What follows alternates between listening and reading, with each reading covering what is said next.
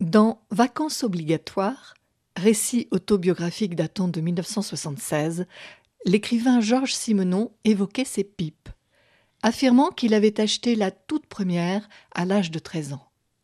En voici quelques paragraphes. Je garde donc mes pipes. Si elles sont si nombreuses, il y a à cela une raison fort simple. Je suis devenu petit à petit un vieil homme.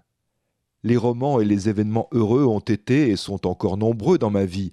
Le nombre de pipes s'est donc accru avec le temps et continue à s'accroître.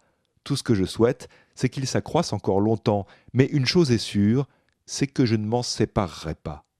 Un détail me revient à la mémoire. Lorsque j'habitais Cannes, il m'est arrivé assez souvent de donner de grandes réceptions.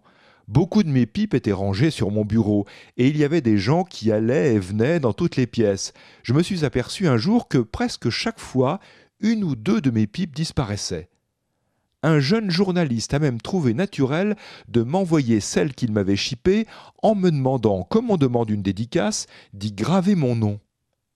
Par la suite, quand je donnais une soirée, Edken était de garde au bureau et veillait à ce que mes pipes ne disparaissent plus. Je ne donne plus de réception et mes pipes sont en sûreté. Ce n'est pas une collection. Certains collectionnent des pipes de divers modèles, de diverses matières. Les miennes se ressemblent comme des frères. Elles sont toutes en racines de bruyère, la plupart sont droites, et je suis peut-être le seul à les reconnaître du premier coup d'œil les unes des autres. Je n'ai jamais rien collectionné. Comme je crois l'avoir dit un jour, je serais plutôt un collectionneur d'êtres humains, et tous ceux que j'ai rencontrés ont pris place, non dans la cave bien sûr, mais dans ma mémoire. Cela fait beaucoup de monde.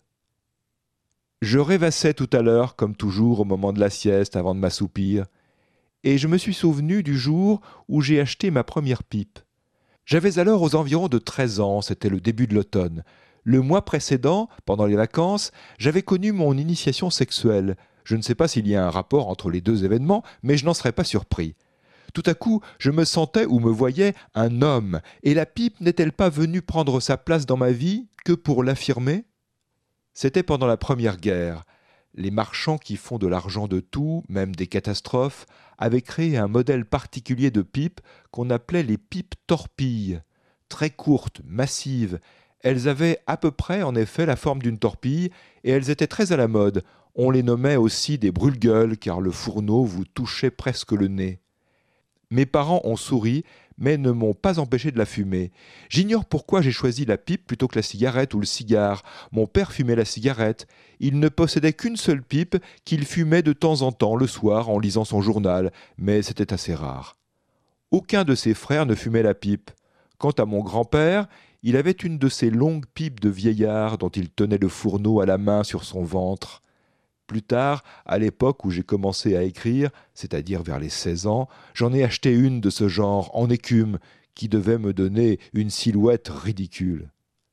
Je ne me doutais pas que la pipe finirait par faire en quelque sorte partie de moi-même, au point que quand les photographes viennent me voir pour un journal ou un magazine, quand la télévision fait une émission, on ne manque jamais de me dire Votre pipe, monsieur Simon, sinon on ne vous reconnaîtrait pas.